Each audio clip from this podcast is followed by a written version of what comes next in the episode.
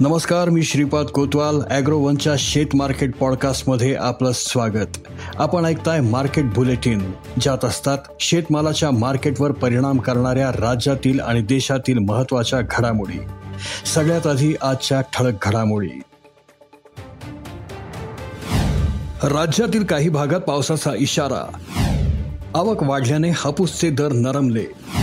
M R पीनेच खतं खरेदी करण्याचे कृषी विभागाचे आवाहन.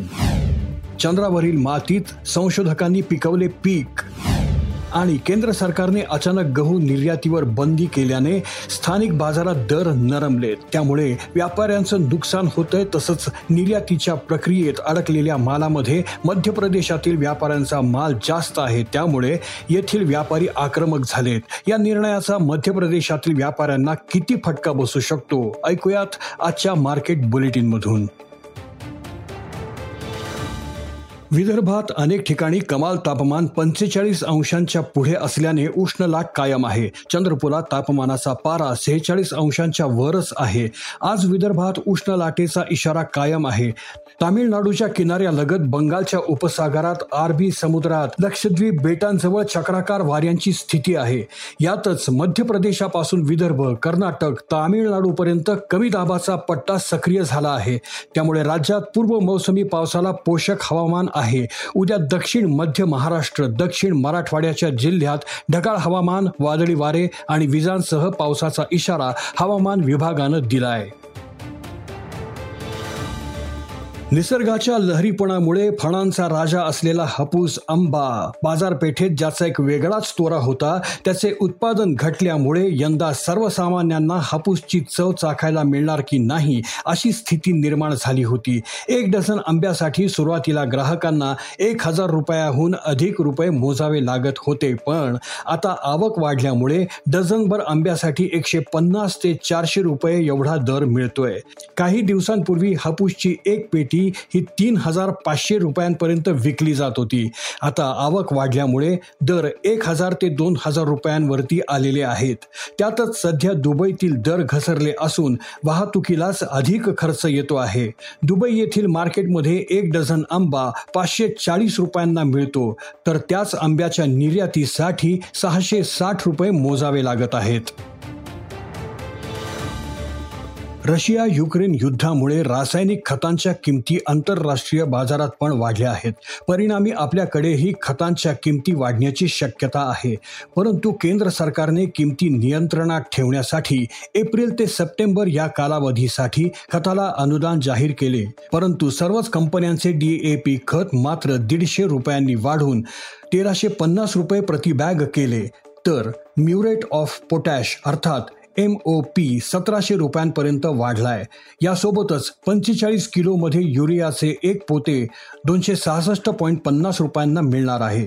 तर इतर संयुक्त खते चौदाशे ते एकोणावीसशे रुपये प्रतिबॅग झालेत. शेतकऱ्यांनी खताच्या ग्रेड निहाय एम आर पी नुसार रक्कम देऊन खत खरेदी करावी.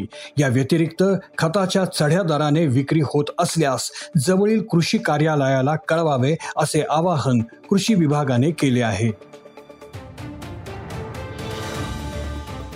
अमेरिकेच्या आर्टेमिस मोहिमेच्या माध्यमातून मानव पुन्हा एकदा चंद्रावर जाण्याची योजना आखतोय. तर रशियाच्या मदतीने चंद्रावर स्टेशन उभारण्यासाठी चीन प्रयत्नशील आहे. अशा परिस्थितीत मानवाला चंद्रावर जगण्यासाठी अन्नाची आवश्यकता असणार आहे. पण आता त्यासाठी पृथ्वीवरून अन्न नेण्याची गरज कदाचित पडणार नाही. कारण आता शास्त्रज्ञांनी चंद्रावरील मातीत रोपांची यशस्वीरित्या वाढ केली आहे. त्यामुळे पुढील काळात चंद्रावर शेती ही शक्य होईल आणि ही कल्पना प्रत्यक्षात येण्यासाठी फार काळ वाट पाहावी लागणार नसल्याचं म्हटलं जात आहे चंद्रावर पाठवलेल्या अपोलो यानातील अंतराळवीरांनी आणलेल्या चंद्रावरील मातीत शास्त्रज्ञांनी आता यशस्वीपणे रोपे वाढवून दाखवली आहेत.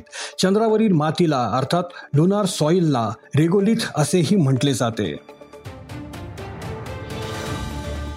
मध्य प्रदेशात गहू निर्यात बंदीमुळे चांगलीच नाराजी पसरली आहे.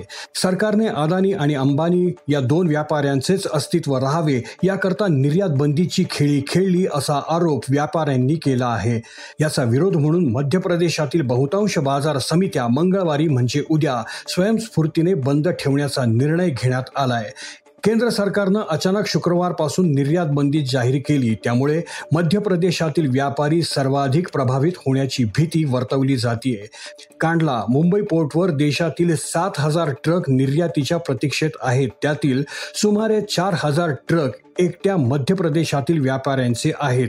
ज्या ठिकाणी ट्रक आहेत त्याच ठिकाणी राज्याचा माल विकावा का अशा विवंचनेत व्यापारी अडकले आहेत. मात्र असे करताना संबंधित खरेदीदार परिस्थितीचा अंदाज घेत कमी दराने मागणी करतील अशी भीती देखील व्यापाऱ्यांना भेडसावत आहे. त्यामुळे केंद्र सरकारवर दबावासाठी बाजार समित्या बंद करण्यावर बहुतांश व्यापाऱ्यांचे एकमत झालं आहे. त्यानुसार अनेक बाजार समित्यातील व्यापारी संघटनांनी मंगळवारपासून लिलाव न करण्याचा निर्णय घेतलाय. तसे पत्रही बाजार समिती व्यवस्थापनाला दिलं आहे. मात्र मध्य प्रदेश व्यापारी संघाने हा बंद तात्पुरता स्थगित करून सरकारशी झालेल्या चर्चेत काय तोडगा निघतो ते पाहून निर्णय घेऊ अशी सूचना केली आहे. मात्र जिल्हा तालुका स्तरावरील बाजार समिती संघटनांचा याला अपेक्षित प्रतिसाद न मिळाल्याने मंगळवारपासून मध्य प्रदेशातील बाजार समित्यांमधील व्यवहार ठप्प होण्याची भीती वर्तवली जाते सुमारे दोन हजार कोटींपेक्षा अधिकचा फटका सरकारच्या या निर्णयामुळे बसल्याची भीती व्यापाऱ्यांनी व्यक्त केली आहे. तर आज इथेच थांबू. अॅग्रोवनच्या शेत मार्केट पॉडकास्टमध्ये उद्या पुन्हा भेटू. शेतीबद्दलच्या सगळ्या अपडेट्ससाठी अॅग्रोवनच्या यूट्यूब फेसबुक आणि इंस्टाग्राम पेजला फॉलो करा. धन्यवाद.